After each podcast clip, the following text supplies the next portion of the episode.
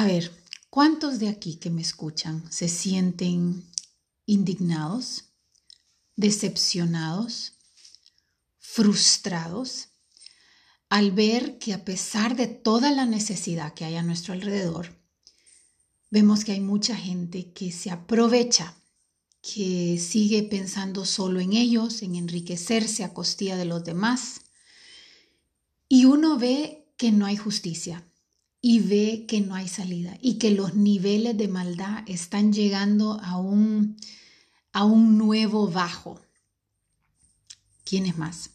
Pues le voy a contar que yo en esta pandemia pues me pasó lo mismo, estaba bien frustrada, bien decepcionada y no se me salía de la mente el versículo de Mateo 24, 12, donde Jesús le dice a sus discípulos, habrá tanta maldad que el amor de muchos se enfriará.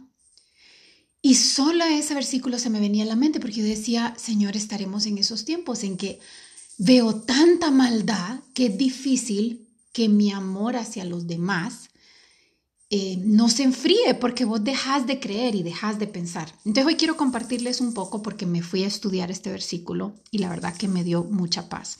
Lo vamos a dividir en cuatro. Entonces primero les quiero dar un poquito de contexto. Si ustedes leen Mateo 24, Jesús va saliendo del templo y es la semana, eh, es el, es la semana de la Semana Santa, la semana de su crucifixión. El domingo fue la entrada triunfal, el lunes Jesús se enoja con los mercaderes del templo que le da vuelta a las mesas.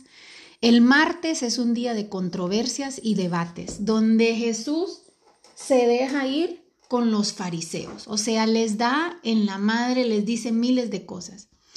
Y aquí estamos en, el, en la conversación que tuvo con sus discípulos. ¿verdad? Pero fue en esa misma semana, esa, esa, semana antes de morir. Y recuérdense que a este momento sus discípulos no saben nada que Jesús va a morir.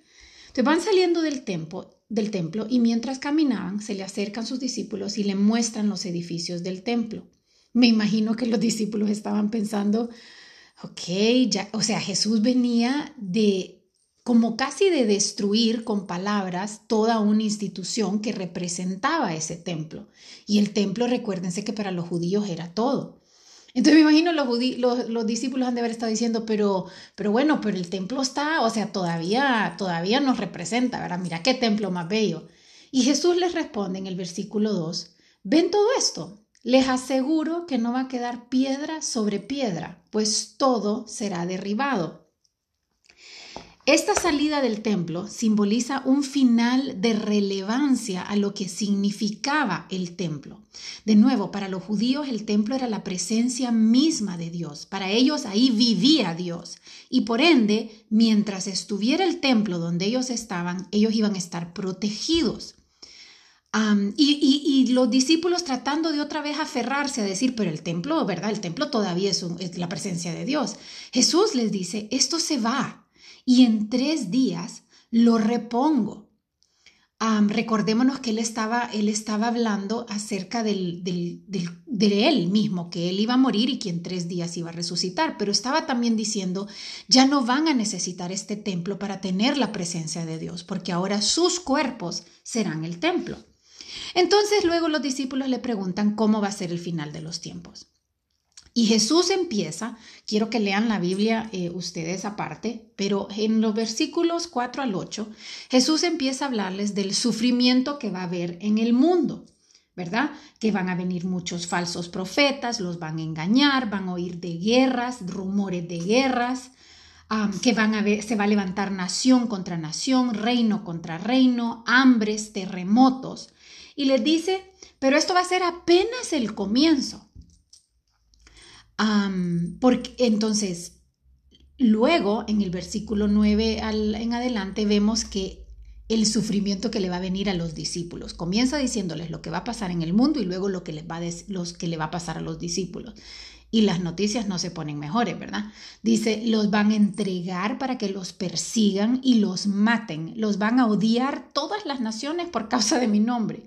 Y en aquel tiempo muchos se van a apartar de la fe, dice en el versículo 10. Unos a otros se van a traicionar y se odiarán y surgirá un gran número de falsos profetas que engañarán a muchos.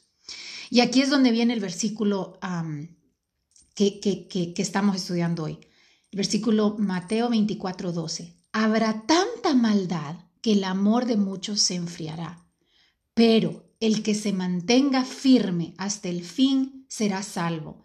Y este Evangelio del reino se predicará en todo el mundo como testimonio a todas las naciones. Y entonces vendrá el fin. Entonces, en esta versión que les acabo de leer es la NBI, la nueva versión internacional.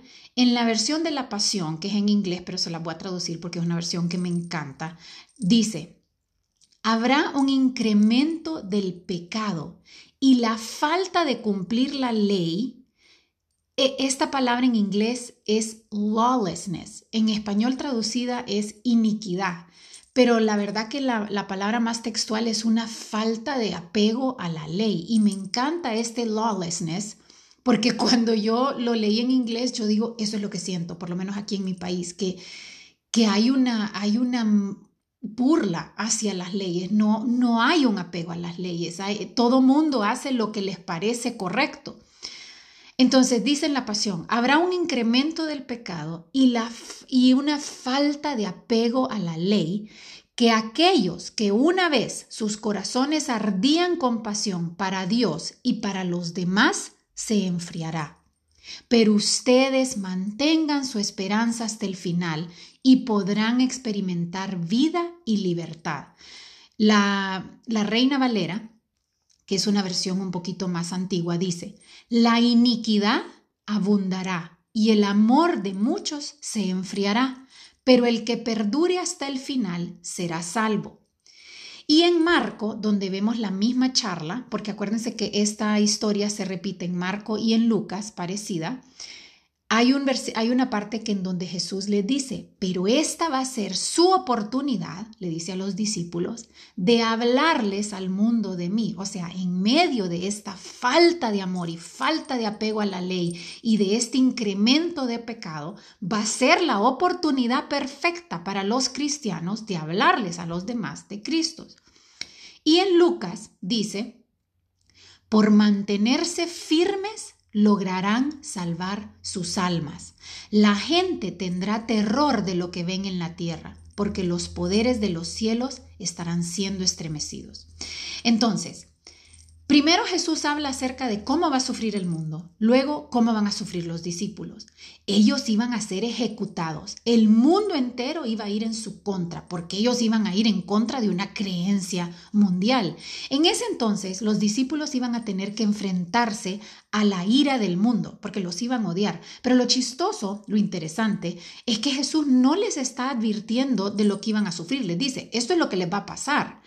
Pero Jesús más bien se enfoca en animarlos a que no caigan ante la trampa de ver tanta maldad y que su corazón comience a enfriarse.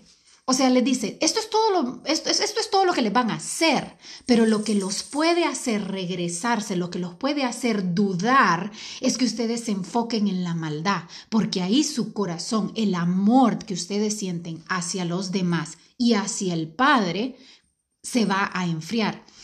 Eh, esto me parece fascinante porque siento que hoy día no es tanto la persecución lo que mata a la iglesia. Como ustedes saben, varios de los discípulos y los primeros cristianos fueron matados por su fe.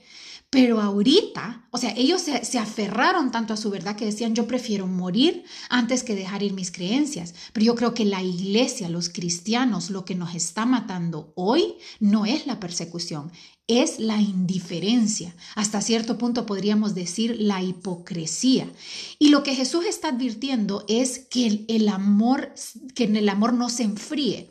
¿Cuándo se enfría el corazón? Cuando hay indiferencia, cuando nos deja de importar.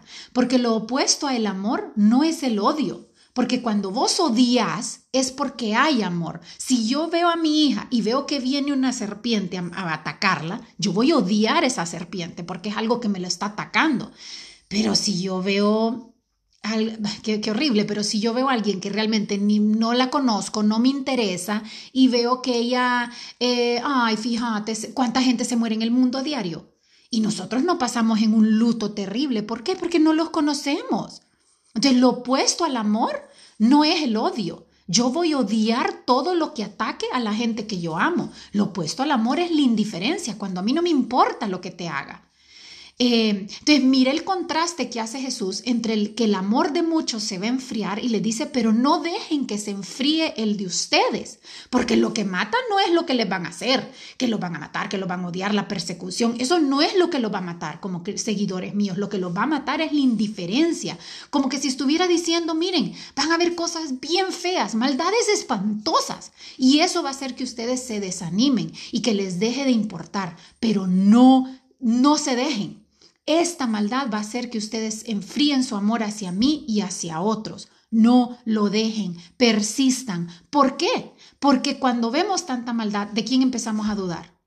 ¿Será que Dios lo ve? ¿Y será que Dios realmente va a poner un fin a todo esto? ¿Será que Dios siquiera existe? No solo dudamos de los demás, comenzamos a dudar del mismo Dios. Imagínate que Él dice, habrán muchos que usarán mi nombre. Jesús lo dijo hace dos mil años.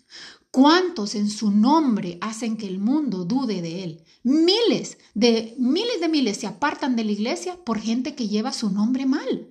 ¿Se dan cuenta la responsabilidad que tenemos de cristianos de llevar su nombre y que nos conozcan por el amor, el amor que él dio en esa cruz? Dice, muchos se traicionarán, o sea, los discípulos entre ellos mismos se iban a traicionar. ¿Por qué? ¿Quiénes son los que traicionan? Los que ven para atrás, los que dejan de caminar para enfrente, los que van caminando y dicen, ay, espérate, es que este nuevo paso ya no me gustó. Mira que realmente es que si yo, yo tengo que seguir, yo, yo voy a incomodar a la gente. Ay, ya me estoy metiendo en cosas bien complicadas. ¿Te has fijado? Cuando la luz entra a la oscuridad, obviamente la gente que quiere estar en lo oscuro se va a querer quedar ahí. Y nuestra primera reacción va a decir, ¿Será que se enojó la fulanita por lo que dije? ¿Será que es que, sí, es que realmente es que para qué me meto? Y has visto a esa gente, esos cristianos que tienen años de ir a la iglesia, pero vos tratás de tener una conversación profunda con ellos y dice, mejor no, no nos metamos en lío. ¿Para qué te ofuscas tu cabeza? No, pero no te compliques. Con que nosotros queramos a Dios, basta. ¿Te das cuenta? Y dice, muchos se van a traicionar. ¿Por qué? Porque prefieren seguir viendo para atrás y decir, no, es que dar este próximo paso, fíjate que me voy a enlodar. ¿Te imaginas que los discípulos hubieran dicho eso en ese entonces? ¿Qué? Yo decir que sigo a Cristo para que me ejecuten. No, mi hijita, mejor la relación de Dios que quede entre, entre nosotros dos y de todos modos. Entonces, mi pregunta para usted hoy, porque esta es la primera parte de este podcast, y quiero que reflexionen sobre esto, que se tomen su tiempo para ir a la Biblia a leer Mateo 1, Mateo 24, perdón, del versículo 1 al, um, al, del versículo 1 al 14. Mi pregunta para ustedes como cristianos hoy, ¿qué próximo paso es el que ustedes están evitando dar? ya sea por sufrimiento, por persecución o simplemente por indiferencia. ¿Qué es ese ámbito en el que ustedes no quieren andar, no quieren crecer, no quieren obedecer porque estamos muy cómodos como estamos y mejor ser una lamparita escondida bajo una mesa? Y si lo están haciendo, y si, y si usted encuentra un área de su vida en que usted dice realmente sí, yo, yo aquí, aquí no, no he querido crecer en esta área, mi segunda pregunta es, ¿cómo está su amor? Su amor hacia los demás. ¿Cómo está su amor hacia Dios? Y lo más importante, ¿cómo está su fe? ¿Sigue creyendo que Dios está en control y que está justo? ¿O está empezando ese camino peligroso en decir, ay, sí, de todos modos, yo no veo que Dios haga nada? Yo ni, o sea, nos enfocamos tanto en la maldad que se nos está enfriando el corazón porque dejamos de ver a aquel Dios todopoderoso que desde el principio de los tiempos ya estableció su juicio. Pensemos y reflexionemos. Y si quiere seguir, siga la siguiente podcast. Y seguimos estudiando Mateo 24, versículo 12. Habrá tanta maldad que el amor de muchos se enfriará. Estas fueron palabras que Jesús le dijo a sus discípulos hace más de dos mil años y parece que las estamos viviendo hoy. Si usted no ha escuchado la primera parte de la maldad que nos rodea, váyase a escucharla ahorita para los demás, sigamos. Esta, esta palabra, habrá tanta maldad que el amor de muchos se enfriará, a mí me dio bastante paz en medio de todo lo que estaba ocurriendo, porque siempre pensamos que Dios lo sabe todo, ¿sabes? O sea, uno crece pensando, bueno, Dios todo lo sabe y Dios todo lo controla. Pero ¿será que realmente Jesús al momento de decir estas palabras sabía exactamente la maldad a la que nos estamos enfrentando hoy? O sea, porque cuando yo escucho, eh, ¿verdad?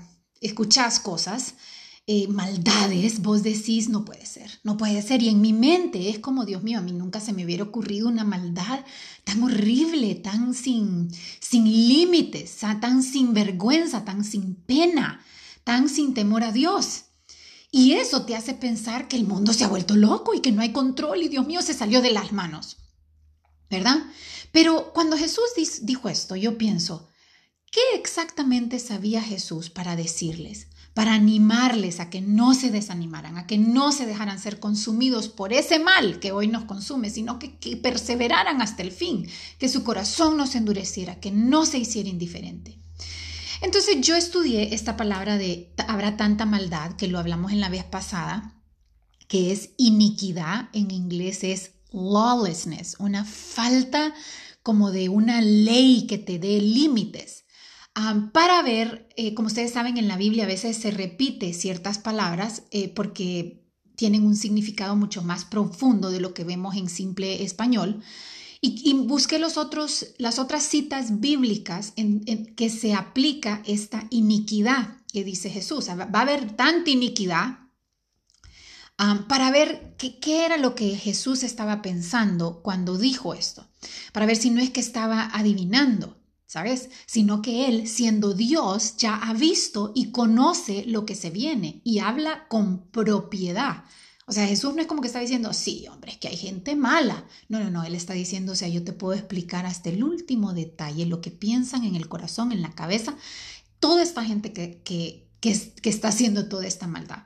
Entonces, primero nos vamos a ir a Salmo 53, en donde la, la, la pasión, que es una, una, un tipo de traducción, dice, Hoy esta es la primera donde vemos la iniquidad y dice, solamente un alma pudriéndose, marchitándose, podría decirse a sí mismo, no existe Dios para mí.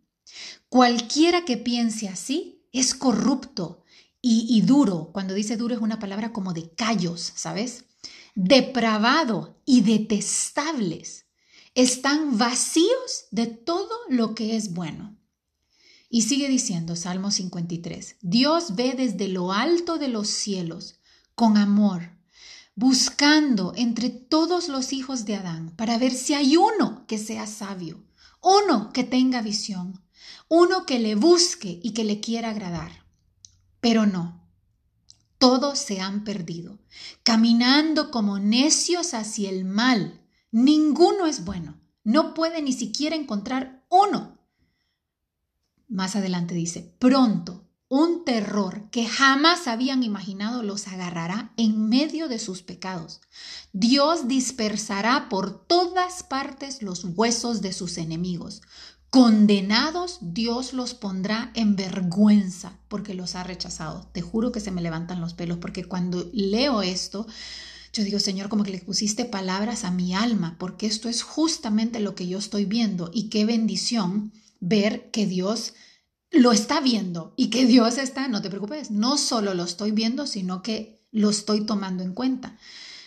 Entonces, ves, digo como que, o sea, los puso en su lugar, dijo exactamente las cosas como eran. O sea, me siento como que no estoy sola, lo que yo estoy viendo no estoy loca, me siento identificada, respaldada. Dios hace miles de años ya hizo la condena, desde la eternidad les conoce el corazón. Ahora, hay otra cita donde sigue hablando de la iniquidad, así que nos vamos a Isaías, todo eso está en el Antiguo Testamento, imagínate, hace cuántos años se escribió. Isaías 5, del versículo 18 al 21. Y de nuevo, la pasión dice, aquí le voy a dar dos traducciones. La pasión dice, qué pesar para aquellos que arrastran sus pecados, con cuerdas hechas de mentiras, que arrastran la maldad detrás de ellos como carretas. Hasta se mofan de Dios diciéndole, a ver, apúrate, a ver si haces algo. Queremos ver de lo que sos capaz. Qué pesar para los que dicen que lo malo es bueno y lo bueno es malo, que lo oscuro es luz y la luz es oscuro, que lo amargo es dulce y lo dulce amargo. Qué pesar para los que se creen sabios en sus ojos y se piensan ser tan astutos. Aceptan sobornos para dejar a los malvados libres y castigan al inocente. En la traducción en lenguaje actual, en la misma cita, Isaías 5, 18 al 21, dice, ¿qué mal les va a ir a ustedes? El pecado los tiene atrapados. ¿Qué mal les va a ir a ustedes? Dicen que lo malo es bueno y que las tinieblas son luz. Se creen muy sabios y muy inteligentes, pero en realidad son unos corruptos. Ustedes conocen esa gente que ha pecado a sabiendas. Es obvio para todos pero prefieren tratar de cubrir su pecado y arrastrarlo, como dice aquí en Isaías. De verdad que lo arrastran y le ponen una cuerda con puras mentiras. O sea, mira qué analogía más perfecta. Y los escuchás hablar, no, pero es que la verdad que no fui yo, que fue el otro, que sí estaba dentro de la ley, que si no estaba. O sea, sus justificaciones es como, dude, mentiras y más mentiras y más mentiras que al final lo que estás haciendo es amarrando una gran turunca que no vas a poder arrastrar. Se excusan dándole vuelta a las cosas. Pero mira cómo dice Dios. No, no, no, no. Ya los tiene identificados. Los va a poner en vergüenza. Ya los ha rechazado. Seguimos con otro pasaje en Ezequiel 9:9. La nueva versión internacional dice, la iniquidad, esa lawlessness que estábamos hablando, de Israel es extremadamente grande. El país está lleno de violencia, la ciudad llena de injusticia. Ellos piensan, el Señor ha abandonado el país, no hay ningún Dios que vea. ¿Cuántos levantan la mano que así, así ven su país? Pero mira cómo dice, por eso no les tendré piedad ni compasión, sino que les pediré cuentas de su conducta. La traducción del lenguaje actual dice, han pecado mucho. Ellos creen que yo los he abandonado y que por eso no me fijo en lo que hacen. Han manchado todo el país con la sangre de sus crímenes. Han llenado toda la ciudad con sus injusticias. Por eso voy a llamarlos a cuentas Voy a castigarlo sin ninguna compasión. Decime qué belleza escuchar al único juez santo, perfecto y temido y en control dar el dictamen. Describió perfecto lo que está pasando. El país está lleno de sangre de crímenes, pero ¿sabes qué? Viene un castigo. Dios los va a llamar a cuentas. Ojo. Seguimos en Miqueas 2:1. Hoy les voy a dar bastantes versículos, pero es que si quiero que entiendan la profundidad de esta maldad para que no nos quede duda que Jesús sabía exactamente, sabe lo que está pasando hoy. Dios sabe. Miqueas 2:1, traducción del lenguaje actual dice: Gente malvada, qué mal les va a ir a ustedes. Al acostarse hacen planes malvados. Al levantarse los llevan a cabo porque tienen el poder de hacerlo. Otra versión decía, se levantan temprano rapidito para hacer sus planes. Si quieren terrenos, los invaden. Si quieren casas, se adueñan de ellos. Por eso yo, el Dios de Israel, también tengo planes contra ustedes. Les pagaré mal con mal. Voy a enviarles una desgracia de la que no podrán librarse. Les vienen tiempos tan difíciles que se les acabará el orgullo. Esta es una promesa les vienen tiempos difíciles y esa soberbia que aquí los ha sacado adelante no les va a servir de nada. Y fíjense bien que el tipo de maldad que es, es esa maldad que maquina toda la noche. ¿Cómo le voy a hacer? ¿Qué voy a hacer? Y se levanta tempranito para entrar justo en el momento ideal. En vez de estar pensando que, Señor, mañana, ¿cómo vamos a salir adelante? ¿Cómo vamos a...? No, no, no, no, no. Esto van pensando, ¿qué planes puedo hacer para aprovecharme? No es de los demás, se trata de ellos. Y por último, para hoy, en Mateo 23, 28, que es justo antes de la cita de Jesús que estamos viendo, en donde la, maldad, eh, habrá tanta maldad que el corazón, el amor de muchos se enfriará. ¿Se acuerdan que les dije en la vez pasada, donde estaba regañando a los fariseos? En Mateo 23, 28, parte del regaño a los fariseos fue, la traducción en lenguaje actual dice, qué mal les va a ir. Acuérdense que esta es gente que supuestamente representaba a la iglesia. Aparentan ser gente buena y honrada, pero en realidad son hipócritas y malvados. Son como una tumba pintada de blanco, que por fuera se ve limpia, pero que por dentro está llena de huesos y suciedad. Pobrecitos de ustedes, qué mal les va a ir. Hipócritas. En otras versiones dice fraudes, impostores. O sea, aquí está hablando de muerte, aquí no hay vida, no hay nada, no queda nada, es un cascarón vacío. Esa iniquidad que hablábamos, no hay jerarquía, no hay leyes, no hay respeto a las instituciones. ¿Qué pasa cuando hay iniquidad? Aumenta el egoísmo. Miren lo que pasó con la pandemia. O sea, por favor, dejamos al mundo entero sin papel higiénico. ¿Por qué? Porque primero voy yo. Y si queremos un ejemplo más cotidiano, veamos el tráfico. ¿Cuánta gente da la pasada? ¿Cuánta gente respeta las señales? Ah, no, no, no, no, no. Es que yo tengo que llegar a donde tengo que llegar y, y mis, mis, mis agendas van antes que cualquiera y le mento la madre al que se me mete enfrente. Cuando no hay un respeto a las instituciones, cuando no hay jerarquías, cuando no hay leyes, se enfría el amor en defensa de preservar la vida. Ah, primero voy yo. Yo soy más importante. Y como aquí no hay leyes y no me cuido yo, nadie me cuida. Vemos que habla de una maldad que viene de una muerte espiritual y repite, aquí no hay nada de Dios, Él no está, me abandonó, no puede hacer nada, aquí me cuido yo. Entonces esto trae una dureza de corazón, una indiferencia donde ya no está el amor. Porque ¿qué es el amor? El amor no es una emoción, es un compromiso de darle a otra persona todo, todo, hasta lo que no se merece, sin esperar nada a cambio. Nada. Y eso solo nace cuando conocemos ese tipo de amor sacrificial que nos dio Jesús en la cruz. Entonces, ahorita en estos 15, 20, 12 minutos estudiamos todos esos pasajes a los que Jesús se refería cuando dijo, habrá tanta maldad que el amor de muchos se enfriará. Si usted hoy está pasando por una injusticia o usted está viendo un tipo de maldad que usted dice, no, no es que esto me hace perder mi fe, en el mundo, no pierda su fe en Dios y en Jesús, porque desde el principio de la creación Él ya tenía detectada esta maldad y ya tenía resuelto eh, cómo ponerle fin a esta maldad. Y únicamente a través de Él, apropiándonos de ese sacrificio en la cruz, es que nosotros podemos ser libres de esa maldad que nos acecha, para poder mantener nuestro amor como esa llama encendida para poder perseverar hasta el fin. Okay.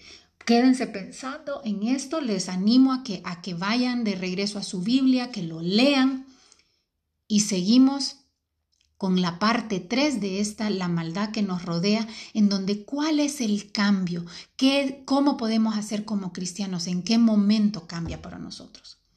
Eh, gracias a todos los que me escucharon.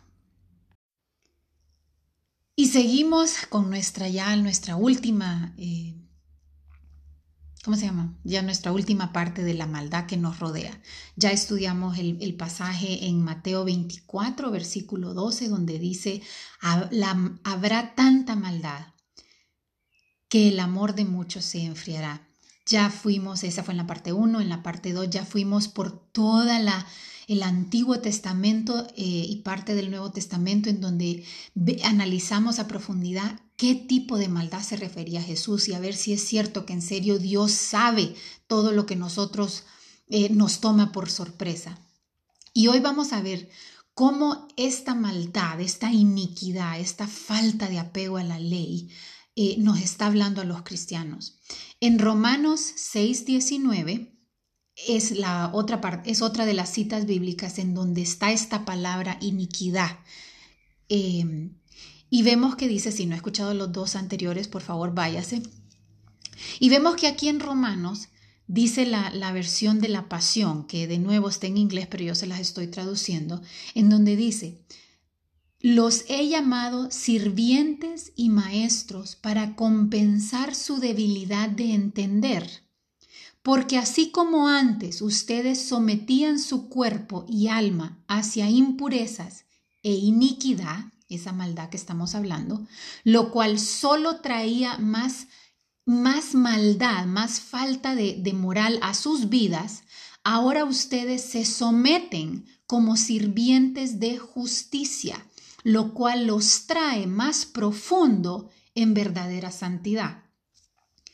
En la NBI, la nueva versión internacional, lo dice un poquito más sencillo y dice, antes ofrecían ustedes los miembros de su cuerpo para servir a la impureza, que lleva más y más a la maldad. Ahora ofrézcanlos para servir a la justicia, que lleva a la santidad. Entonces, aquí me encanta porque dice, ofrézcanlos. Aquí está clarito que nosotros somos los, somos los únicos que podemos decidir, ofrecer, someter. No es a la fuerza. La salvación ustedes es gratis y es algo que solo usted puede decidir. Nosotros debemos de someter, ofrecer nuestra vida y nuestras acciones a Él. Y realmente vieran cómo me entristece cuando veo que tantos prefieren seguir arrastrando su pecado con cuerdas de mentiras que someterse a el único que puede realmente liberarlos. Y esta es una imagen fuerte para mí, porque si nosotros no, nos ponemos a ver este mundo desde el plano espiritual, vamos a ver que hay tantos, miles, que creen que son dueños del mundo y lo que es peor, creen que este mundo no se acaba. Y si de algo podemos estar de acuerdo, no importa su, su, religión, no importa su creencia, es que este mundo no es eterno. No me importa cuánto pisto tengas, no me importa lo bueno que seas, no me importa lo, lo, lo, lo, lo inteligente, lo brillante. Nadie en este mundo ha vivido eternamente. Nadie. O sea, y, y, si, y ponerle que viva 100, 120 años, es tan poquito tiempo para todo lo que ofrece eh, la vida, o sea, para los sentimientos, para las relaciones. Sin embargo, hay gente que realmente vive para este mundo y vive tanto para este mundo que prefiere arrastrar esa turunca de pecado y enrollarla con miles cuerdas de mentiras y de justificaciones, aunque esa turunca los termine matando. Y cuando te digo matando, que los lleve a un final terrible, o sea, escuchamos en la parte 2 todas esas, eh, esos juicios, esos dictámenes de Dios, donde hace miles y miles de años Él ya, ya había explicado el tipo de maldad que a nosotros siquiera nos cuesta eh, eh, pensar, digerir. Yo, yo cuando escucho de las...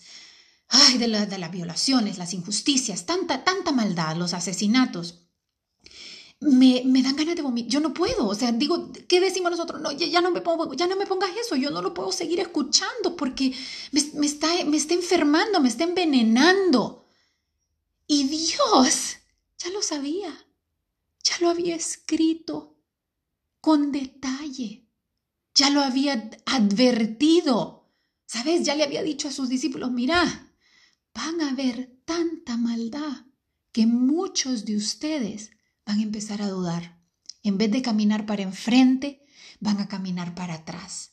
En vez de, de, estar, en vez de que se encienda esa pasión por Dios y por los demás, se les va a ir apagando. Van a ir pensando, puchica, de nada sirve, de nada sirvió seguir a Dios. Y también vemos que Él ya tenía dictaminado el final. ¿Sabes? Porque la finalidad de Dios es que todos se salven. O sea, si por algo mandó a su Hijo Jesús, desde el principio de la creación, que él ya sabía eh, hasta de lo que era capaz la maldad que nos acecha, él ya estaba en camino hacia esa cruz para pagar por nuestro pecado. Su finalidad es que todos nos salvemos, pero la decisión es nuestra. Y me encanta la manera como termina este vers bueno, como termina esta parte que estamos estudiando, eh, déjenme ver, aquí está, en donde dice, vamos a Mateo 24, el versículo 13. Su exhortación no era, mira, eh, entonces eh, traten de estar calladitos, eh, vivan en un lugar donde no los afecte, donde no les afecte. Tal vez si hablan de mí, que sea solo entre círculos de gente que confíen. No, no, no, no, no. Él de lo, o sea, sí, le va, le va a pasar todo esto, pero eso no es el peligro. El peligro es que el amor de muchos se va a enfriar. Y dice, pero el que se mantenga firme hasta el fin será salvo. Mira qué cosa más bella. Dice en otro versículo, ¿qué era lo que decía? Decía, mantengan su esperanza hasta el final y podrán experimentar vida y libertad. Por mantenerse firmes van a lograr salvar sus almas. Em, Mantengan su esperanza hasta el final y experimenten vida y libertad. No sean consumidos por el mal, de ninguna manera. Para experimentar una verdadera libertad y una verdadera vida, no se aflija por lo que ve a su alrededor, no sea parte de eso, no vea para atrás dudando del camino, del camino que tomó, no permita que su corazón se, convierta en, en callos, sino mantenga su esperanza. A ver, ¿y en qué vamos a mantener nuestra esperanza? ¿En la justicia de este mundo? No, hombre, si aún los ateos, con todo lo que está pasando, deben de entender y vemos en nuestro alrededor que el mundo no es confiable. El mundo no puede ser mi esperanza porque me va a fallar. Hay gente mala que hace cosas terribles y que realmente pareciera que se sale con la suya. ¿Sabes que vos decís, Dios mío, nadie lo agarró? Sin embargo, vemos en su palabra que está claro Ay de ellos, ay de ellos. Pobrecitos, qué mal les va a ir. Se creen inteligentes, pero están cavando su propia tumba. Y varios me dirán, ay Marcela, pero yo no veo a X persona sufriendo. Murió como un rey. Miren ustedes, este mundo no es el punto final nuestro. Este mundo no es más que una coma. Hay más. Hay una eternidad, este mundo es muy corto. Y si esta pandemia nos enseña algo, es que somos frágiles. Un estornudo acaba con la humanidad entera. Así de simple. Vamos hacia un fin de esto que conocemos. Esto se acaba. No hay doctor, no hay dinero, no hay fama que te pueda dar una vida eterna. Vamos de mal en peor. Y la Biblia lo habla. Jesús, dos mil años antes, una semana, días antes de morir, dijo, va a haber tanta maldad que usted no se preocupe por esa maldad porque yo ya lo tengo definido, disectado y, dictaminado desde el principio del mundo. Usted preocúpese por su corazón, que siga ardiendo por mí, que siga ardiendo por los demás. Entonces, para los cristianos, lo apocalíptico, porque sí, viene un fin, pero eso no nos debería de dar miedo. Eso es un mensaje de esperanza. Para los cristianos es un mensaje de gozo. Primero, porque Jesús ya se lo profetizó a sus discípulos. Les dijo, sí, se va a poner horrible. Pero, o sea, esto no nos debería de sorprender, esto no nos debería de agarrar, oh my gosh, ¿qué está pasando? Pero yo no contaba con esto, pues si no contaba con esto es porque usted no ha leído la Biblia y no sabe para dónde vamos. Claro que vamos para ahí. Vamos a ser odiados, vamos a ser traicionados, van a haber guerras, va a haber tanta maldad que el amor de muchos se enfriará. Ya no los dijo. Pero esto no era para asustarnos. no se preocupe cuándo va a ser el fin del mundo. Eso es para prepararnos hoy. Usted viva una vida santa, digna hoy. El saber que hay un fin del mundo debería de afectar nuestro comportamiento hoy, porque va a haber un juicio. Y cuando nosotros oímos, ay, pero es que qué feo se oye que Dios va a hacer un juicio. Ay, no es eso lo que queremos, pues. ¿No es eso lo que nuestro corazón añora cuando vemos tanta maldad? Que alguien venga y que acabe con ella.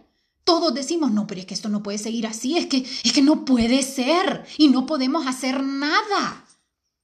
¿Qué estamos añorando?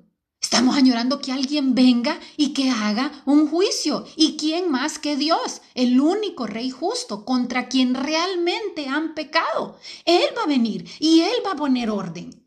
Tenemos que confiar en eso. Pero nosotros, usted persevere hasta el final. No se desanime aun cuando el tiempo esté difícil. Usted mantenga el amor hacia Él y hacia los demás, aún en medio de la maldad. Ese líder que está abusando, que está... Ore por Él. Ore por Él, que se arrepienta, que se arrepienta, que, que su corazón se, se quite ese callo y que vuelva a Dios. Nuestros testimonios, ustedes, que otros puedan, puedan ver a Jesús en nosotros. Imagínate cómo era Jesús, que la gente lo amaba. Y mientras más pecadores, más lo amaban. Y yo conozco gente de la iglesia hoy que Dios mío, es que hasta la gente santa no quiere estar con ellos porque es como que qué horror, nunca es suficiente. Ni Jesús juzgaba como nosotros juzgamos hoy día. Saber lo que nos espera debería de darnos convicción en nuestras actitudes y en nuestras acciones. No nos alarmemos cuando veamos a la maldad crecer. Jesús lo predijo hace, dos mil años y es más, dijo, es necesario que esto pase. Y Dios aún mucho antes de esto lo predijo. Entonces, enfoquémonos en persistir en Él, preparémonos y apurémonos a que cada segundo de nuestra vida cuente, no para este mundo. Olvídese de lo que usted haga, es para la eternidad. Y mira qué bello que termina con esta promesa Mateo 24, versículo 14. Jesús dice, y este evangelio, el evangelio de que Jesucristo murió por los pecados suyos y los míos para que usted pudiera tener salvación y acceso a ese mundo eterno, ese evangelio del reino se predicará en todo el mundo como testimonio a todas las naciones. Y entonces vendrá el fin. No dejo de maravillarme de cómo Dios escoge usarnos. Nos da ese privilegio de servirle. Su mensaje se va a dar, queramos o no, participemos o no. Créame que Dios no necesita que usted hable con el vecino. Dios no necesita que usted hable de él. Él no nos necesita para que sus planes se, realicen. No es como, ay, es que sí, no, no, no, no, no. Si yo no lo hago, ay, no, es que qué carga. No, no, no, no, no. Qué privilegio. Él escoge tener esa relación en donde nos usa para fortalecer nuestra fe, para acercarnos más a esa imagen perfecta de Cristo en donde amó y amó tanto que dio su vida sin esperar nada a cambio. Él escoge ese caminar con usted en donde a medida usted va obedeciendo y siguiendo sus planes, va encontrando esa libertad y esa vida que viene de ver que Él es nuestra única esperanza y que solo siguiéndolo a Él, solo aceptando y obedeciéndolo como nuestro único Rey y Salvador, podemos tener esa garantía de una salvación eterna. ¿A quién más le habló Dios a través de este mensaje? Y usted, ¿a quién más le está hablando de Dios? Porque le digo algo, si usted no habla de Dios, las piedras lo harán. Mil gracias a todos por escuchar este mensaje y pido a Dios todo sobre Todopoderoso, que inunde su corazón, que inunde sus hogares, que inunde su mente para que lo llene de una paz y de una sabiduría completa que usted pueda hacer luz en medio de esta oscuridad, porque la batalla está ganada. Solo tenemos que decidir de qué lado vamos a estar.